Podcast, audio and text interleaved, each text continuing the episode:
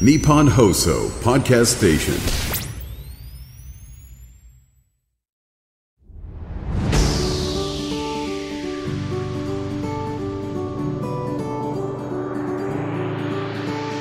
日本放送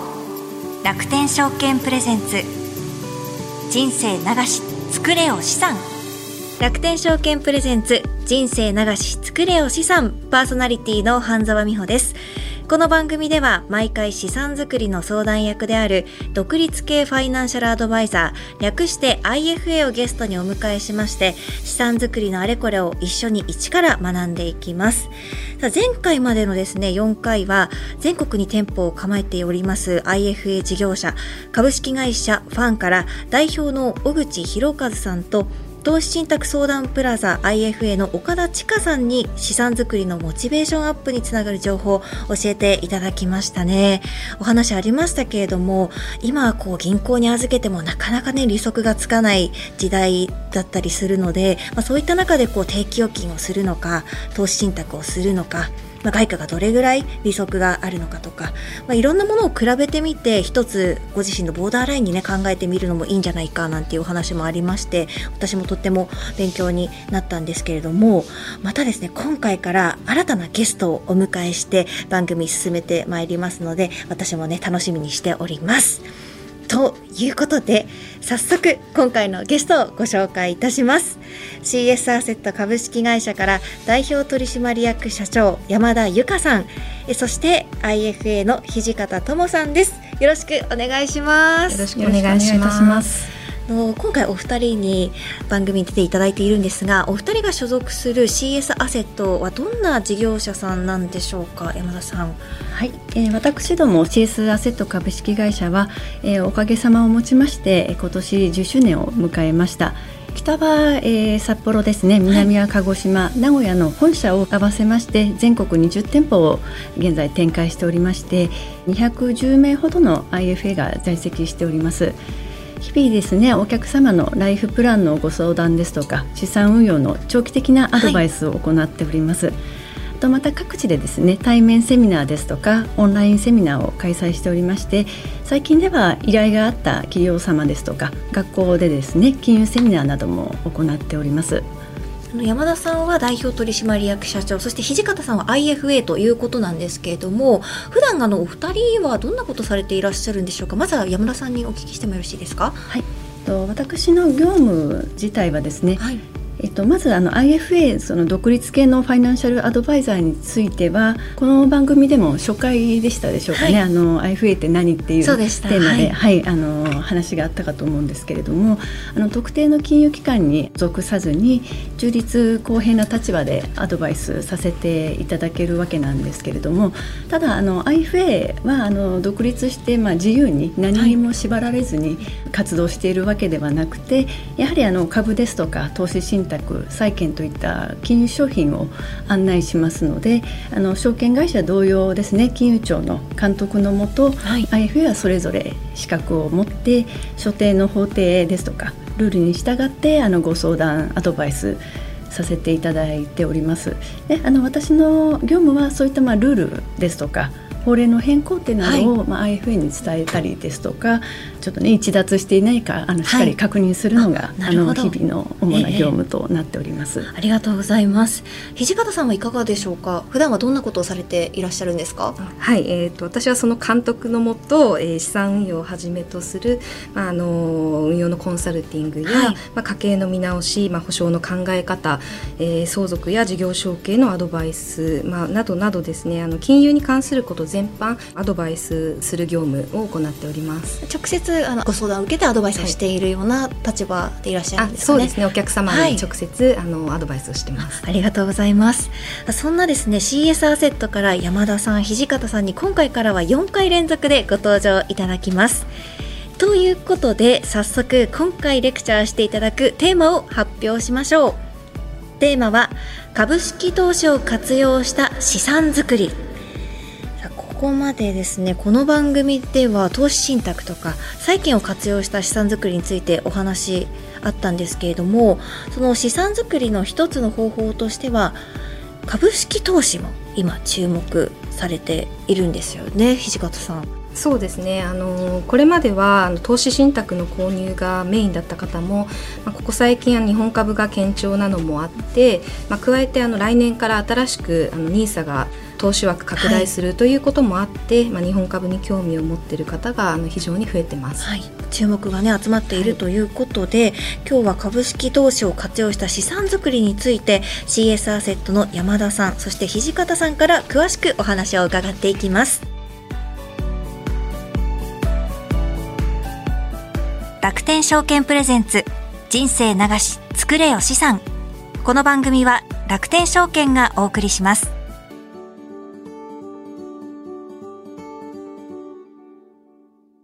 楽天証券プレゼンツ人生流し作れよ資産。改めましてここからは CS アセット代表取締役社長山田由香さん。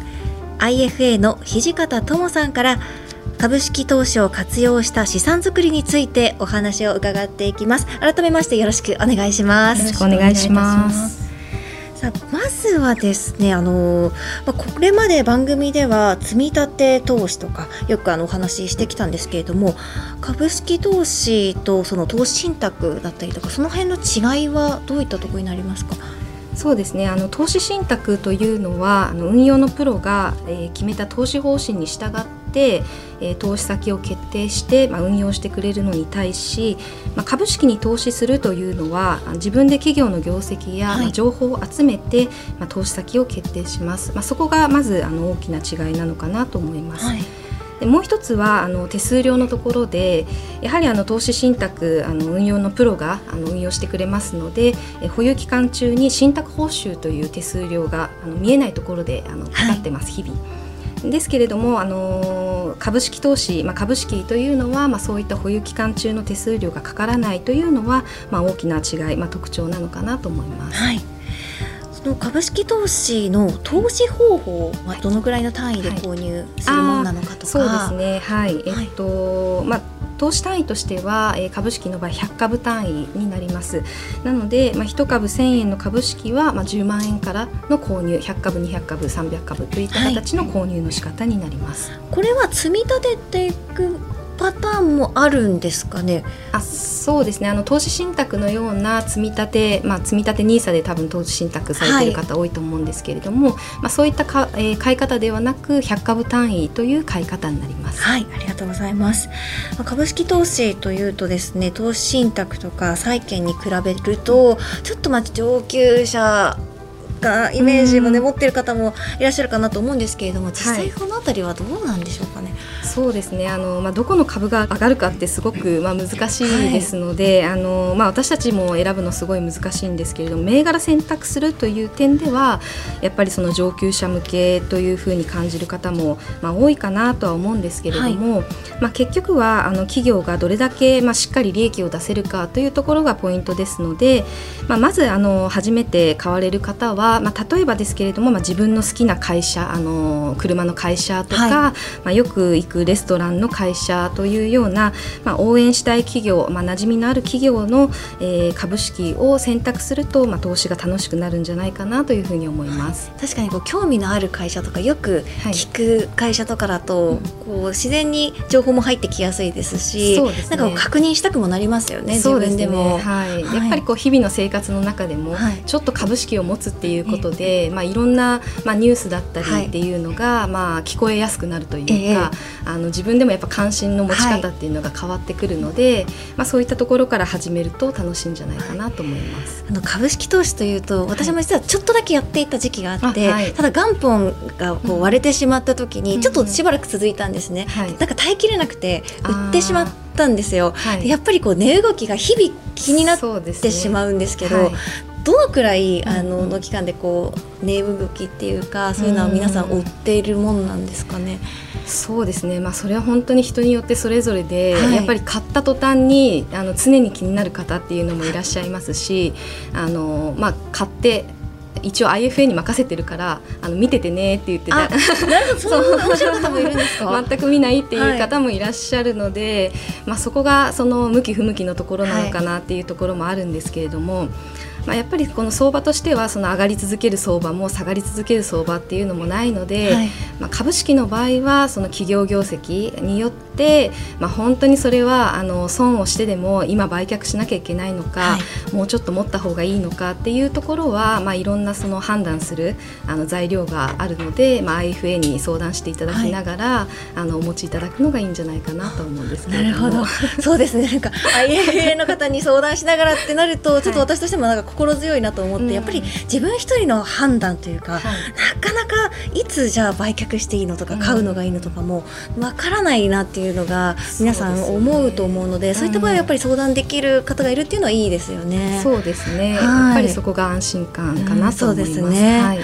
基本的にはこう例えば投資信託と併用して、こういったこう株式投資をする方が多いのか、株式投資だけするっていう方が多いのか、そのあたりはどうなんでしょうか？そうですね。そこももう本当に人によってバラバラで、あの好みで分かれたりもするんですけど、もう債券しかやらない人は債券しかしないですし、まあ株が好きな方は本当に日本株しかしない、アメリカ株しかしないっていう方もいらっしゃれば、あやっぱりその運用のプロがやってくれるっていう安心感から投資信託しかしないっていう方もいらっしゃるし、まあいろいろやってみたいっていう方もいらっしゃるので、はい、本当に人によってバラバラですね。そうなんですね。まあリスク分散っていう目を考えるといろんなこう投資方法をするっていう点もあるかと思うんですけれども、株式投資ってなればじゃあいろんな銘柄に投資してみるとか、そういったこう、ね、リスクを分散していくような方もいらっしゃるんですか？そうですね。やっぱりその業種によってそのまあ業種の束であの動きがこうあの横並びになったりすることもあるので、まあそういった分散の仕方もありだと思いますし、はい、まあそもそも投資信託であれば、まあその商品自体が分散しているケースもあるので、まあそのまあ投資する方が今何を持ってるかによってその分散するあのやり方っていうのも変わってくるんじゃないかなというふうに思います。はい、ありがとうございます。またあの資産作りの一つの要素として、はい、この株式投資を取り入れるメリットとか、はい、またはデメリットっていうのはありますか？そうですね、まあ、その株式に限らずなんですけれどもやっぱりその上昇下落っていうのは、まあ、常にあの身近なものになってくるので,、はい、ねはい、まあ、そこはメリットでありデメリットなのかなというふうに思います。はい株式投資の活用っていうのは、はい、どんな方にこうおすすめとかあるんですかね？うんそうですね。やっぱりその、まあ、投資も楽しめる方がいいと思いますのであの個別株、まあ、株式の場合はやっぱり会社に投資するものなので、はい、まあ、その会社に投資して、まあ、株主になるとあの株主総会にも出ることができるので、はい、まあ、あの経営に参加できるという、まあ、側面もあります。なので、まあ、そういったところであのいろんな、まあ、会社に投資をしてその経営がどうなのかなって、まあ、気にしてみたりとか、まあ、それを楽しめる方っていうのは、株式投資がいいんじゃないかなというふうに思います、はい、今ちょっとお聞きしたいなと思ったのが、はい、あの株主総会、はい、やっぱり買ったことないと何するんだろうとか、そうですね。どういうことが行われるんだろうって思ってる方もいらっしゃると思うんですけど、簡単にちょっとお伺いしてもいいですか？そうですね、まあ、これまでの実績であったり、はい、まあ、これからの見通しっていうのがまあメインなんですけれども、まあ、私個人的には、まあ、そこに社長があの登壇されるかされないかっていうのも結構大きな特徴かなと思ってそこも見てらっしゃるんですか？そうですね。やっぱりトップがどういう話をするかっていうのが、はい、まあ、一番面白い要素かなというふうに思うんですけど、まあ、この社長すごい勢いあるなとか、はい、ななんとなく好きだなとか、まあ、思う会社っていうのは応援したくなりますし、まあ、株ってやっぱりそういう応援する気持ちであの買うものだとも思いますので、はい、まあ、もしその株主総会も楽しみの一環として持たれるんであれば、まあ、そういうところも注目してみられると、まあ、今ねあの YouTube とかでも、はい、あの株主総会見れたりするのでそうですよね、はい、なので、まあ、そういうところであの一度気になる会社があったら見ていただくのもいいんじゃないかなと。なるほど。それで応援したいかどうかっていうのも判断される方もいらっしゃるわけですね。そうですね。私は結構それ重要かなと 個人的には思っている部分なんですね。はい。なるほど。そういったこう、まあ、勢いとか喋ってる感じとかも見て、はい、どうかなっていう、まあ、今後につながるような、例えばですけど、い。い表情をしているのかなとか、ちょっと暗いかなとかそういうのもなんか見えてくるんですかね。そうですね。なので、まあ、応援したくなるっていうとかそういうふうにそこに勢いがあって、ただその逆に言うとその社長がこう言ってるのにあの実際の業績こう言ってるみたいなちょっと違う話してたりもするので、はい、まあ、そうするとあれ社長の話ってちゃんと伝わってるのかなって逆に不安になったりとかまあ、いろんなその見方ができるのかなというふうに思います。えーはい、ありがとうございます。来年からはですね新ニーサもスタートしていきますけれども、はい、このあの株式投資とこう新ニーサとの関係性というか関連というかどういったことになりますでしょうか？まあ、NISA の場合その利益が非課税になるというところが、まあ、特徴にはなるんですけれども、はい、一応その投資枠が拡大するということもあってあの、まあ、企業自体もですねその投資環境っていうのを整える一環で、まあ、先ほどあの購入単位があの100株単位というふうに申し上げたんですけれども、はい、1株1万円のあの株ですと100株買うのに100万円。結構 大きいですよね。はい、あの大きいのでやっぱりそのそこを買いやすくするということで、まあ、株式分割というんですけれども、まあ、株式を分割することで、まあ、購入単位をあの金額を下げる、まあ、そういった動きをする会社っていうのももう非常に今あの増えててちょうど、ね、はいあの9月あの直近そういった動きをする企業が増えているので、まあ、そういう側面からもあの、まあ、ニーサが始まるっていうこのタイミングまあ、環境としてはい。いんじゃないかなというふうに思いますね。なるほど、はい、この番組だと投資を始めようかなという方もお話としては聞いているので、うん、株式を分割するっていうのは、例えば1万円だったものを、はい、えー、例えば2つに分割して5000円5000円になるので、はい、えーと単位としてこう買いやすくなる。100株単位でも100万円じゃなくて50万円で買えるので少し買いやすくなりますよとか、はい、そういうようなこうイメージでいいんでしょうか、まあ、そうですね、まあ、イメージとしては、まあ、100株持ってた方は200株になるみたいな、はい、そんなイメージですね。あそうなんですね、はい、もう少しこう少ない単位でも今買えるようになっているんですね。そうですね、まあ、基本的には100株単位というところなんですけれども1株単位でも、あの買うことも可能です。そうするとよりまたチャレンジしやすい状況が今できている、っていうことなんですね。はい、はい、ありがとうございます。そうすると、まあ、時期としては少しこう、チャレンジしやすいタイミングが来てるとも言えますか？そうですね。やっぱりその100万円のものをいきなり買うより30万40万のものの方が、はい、やっぱ感覚としては金額小さい方が買いやすいですよね。そうですね、うん、なので、まあ、あの過去にその株式分割した企業も、やっぱり買いやすくなってその株式を買う方自体が増えてるっていう、まあ、実際にそういった企業もあの多く直近でもあるので。はいあのそういうやっぱり買いやすいあの環境に整えるっていうのは企業にとっても課題になってるのかなと思います。ちなみに今株式投資をもうすでにしてますっていう方が、はい。はい、じゃあ来年新ニーサになって枠も広がるから、うん、そっちで新たに買おうかなとか例えば今持っているものを売却しようかなとか、そういったこう動きを考える方もいると思うんですけれども、そういった相談があった場合はどうお答えされてるんでしょうか？そうですね。やっぱりそれは本当にそのものによって全然違ってくるので、はい、あの今売ったがいいかっていう判断は、まあ、すごく難しいかなというふうに思うんですよ。持ち続けてた方がそのまま増える可能性もありますし、はいまあ、税金分なので10万円利益が出れば、はい、まあ、2万円分ぐらい税金として引かれますけれども、まあ、例えば買い直してその利益が出ないんであれば買い直す意味がないんですよね。持っててその利益がちゃんと積み上がるんであれば、まあ、持ってた方がその税金払ってもあの手取りの金額が大きくなる可能性もあるので、はい、まあ、そこの売却のタイミングの判断っていうのはやっぱり個別のご相談になるのかなとは思うんで難しいです、ね、こういうことを相談する方もいらっしゃるんですか、はい、いらっしゃいますね。やっぱりこう来年から NISA で何かをってもうそろそろ今の時期は本当にもうほとんどその話題に、はい、増えてるんですね、なってますので。まあ、そのやっぱ1月に入った瞬間、はい、皆さん NISA で買い始めるかもしれないので市場自体ももしかするとあの1月からこう、はい、また日経平均株価もあの回復する可能性っていうのも動きが出てくるかもしれない。可能性も高いと思うんですけれども、はい、まあ、その一方で一気にみんなが買ってあの一気に利益を確定するっていうタイミングがもしその後来るんであれば、はい、1月に急いで買わなくても3月4月でもいいのかもしれないですよね。なるほど。そういったこともこう、うん、考えていくとなるとなかなかこう個人で始めようって思うと、ねうん、ちょっとやっぱハードルが高いのかなとは思うんですけれども、はい、そういった時に IFA の方に相談しに行くっていうのはすごく有効ですよね、やっぱり状況、ね、やっぱりいろんな、まあ、判断のあの材料があると思いますので、はい。まあ、いろんな要素をあの、まあ、聞いて、まあ、どれが正解って難しいんですけど、はい、まあ、どれを信じるかっていうところであの判断いただく材料はたくさん出てくるのかなと思います。はい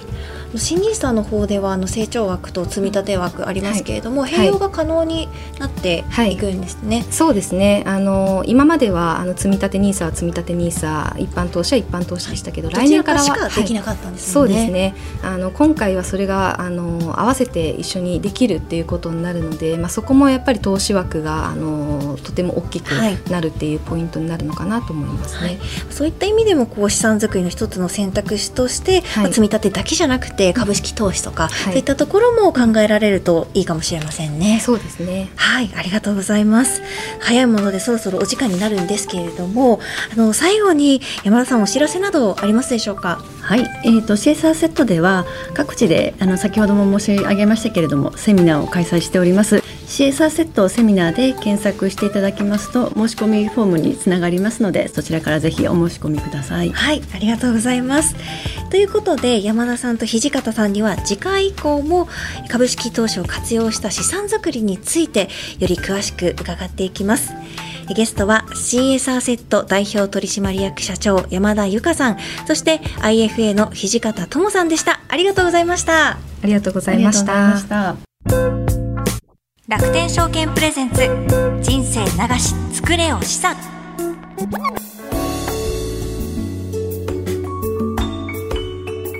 さてここからは楽天証券インフォメーションのコーナーです。このコーナーでは毎回楽天証券からの耳寄り情報をお届けしています。担当するのは今回もこの方です。楽天証券 IFA 事業部の平田理沙さんです。平田さんこんにちは。こんにちは。よろしくお願いいたします。よろしくお願いします。なんか10月に入って、はい、またぐっと寒くなってきましたよね。なんか私9月の下旬に体調一回崩してしまって、はい、なんか喉がやられてそこからあの咳が止まらないみたいな、うんはい、こう病院行ってきてなんとかね薬でこう叩いたんですけど、はい 治ってよかったそうなんですよ、はい、コロナではなかったんですけど、はい、やっぱり病院行ったらコロナと咽頭炎とあとインフルエンザが流行ってるってお医者さんに言われてあなんか気をつけなきゃなと思ってたんですが、はい、平田さんは元気にそうですね。変わりなく変わりなく元気に過ごして素晴らしい。これが若い力なんでしょうか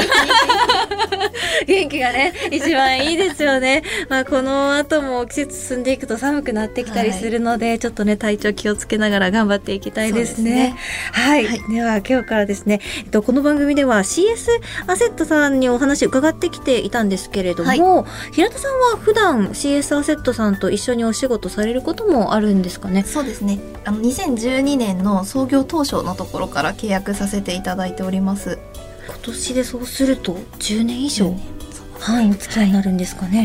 い、ということで楽天証券インフォメーション。今回は楽天証券から見た CS アセットさんについてお話を伺ってみたいと思います。はい平田さん普段から CS アセットさんにお世話になっていますということでしたけれども具体的にどのような関わりがあるんでしょうか？あの先ほどお話しいただいていた山田社長ですね、はい、実は3人のお子さんを持つお母様なんですけれどもそうなんですよ。とてもお美しくて、はい、ね、はい、本当あの家庭と仕事を両立されていらっしゃって、まあ、同じ女性としてもいつも勇気をもらっております、はいまあ、そんな CS アセットさんなんですけれども今お話にもあった通り昨年創立10周年といったところを迎えまして、まあ、ちょうど今月のですね10月の21日 CS アセット本店のある名古屋でですね楽天証券協賛で10周年記念セミナーを行う予定になっております。まあ、指定に関しては札幌から鹿児島まであるので、まあ、遠方の方もお近くのセミナーにぜひご参加いただけたらと思います。はい、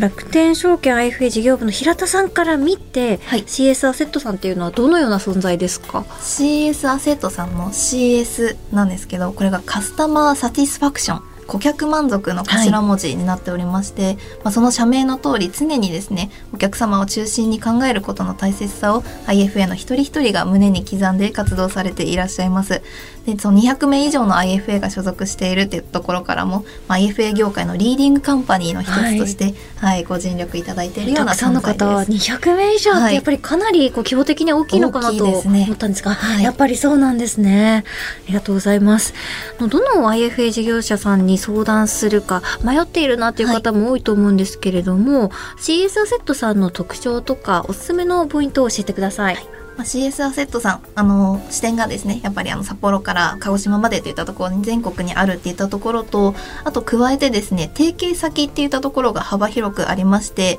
税理士弁護士司法書士といったあの法務関係のご案内も対応可能になっております。そうなんですね。はいまあ、さらにはですねあの生命保険であったり不動産も取り扱っておりますので、まあ、ご本人はもちろんお子様であったりお孫様世代のところまで、まあ、大切な資産の全般に関するサポートをされていらっしゃいますのできっとですねお客様にぴったりの IFA が見つかると思います。はいありがとうございます。楽天証券 IFA 事業部の平田理沙さんでした。ありがとうございました。ありがとうございました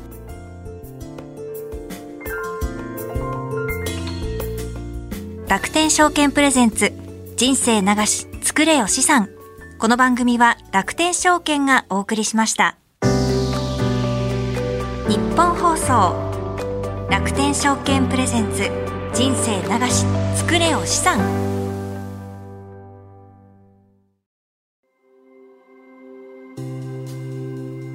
皆様には資産運用において信頼できるアドバイザーはいますか？大変複雑でかつ専門的知識を必要とする金融商品をどのように運用していけばよいのか。ご自身のライフステージに沿った適切な資産運用ができているのか不安といったお客様の声を非常に多くいただきます。多くの悩みを伺う中で最大の課題は身近に適切な相談相手がいないことだと当社は考えています。そのようなお悩みの解決手段として楽天証券は IFA サービスをご用意しています。IFA とは公正中立な立場から皆様に資産運用のアドバイスを行うプロフェッショナルです。ネット証券である楽天証券と提携するアドバイザーが直接皆様のお悩みをお伺いし家計の見直しから資産承継までお客様のニーズや将来計画に沿ったさまざまなアドバイスを行います。アドバイザーは特定の金融機関から独立した立場で真摯にお客様と向き合い大切な資産を一緒に増やしていくことを常に考えています。さらに全国各地域に根ざしたアドバイザーはお客様やそのご家族と長期的なお付き合いをしながら皆様に寄り添って活動しています。楽天証券はネット証券として多くの金融商品やサービスを取り揃え便利に低コストで金融商品を運用いただけるプラットフォームを提供しています。今後はさらに皆様のニーズや課題に踏み込み最適な解決策を提供していくことは大切だと考えています。その中でも IFA サービスは皆様の資産作りをお手伝いするために重要なサービスです。これからも楽天証券はこの IFA サービスを通じてお客様と共に資産づくりに取り組んでまいります。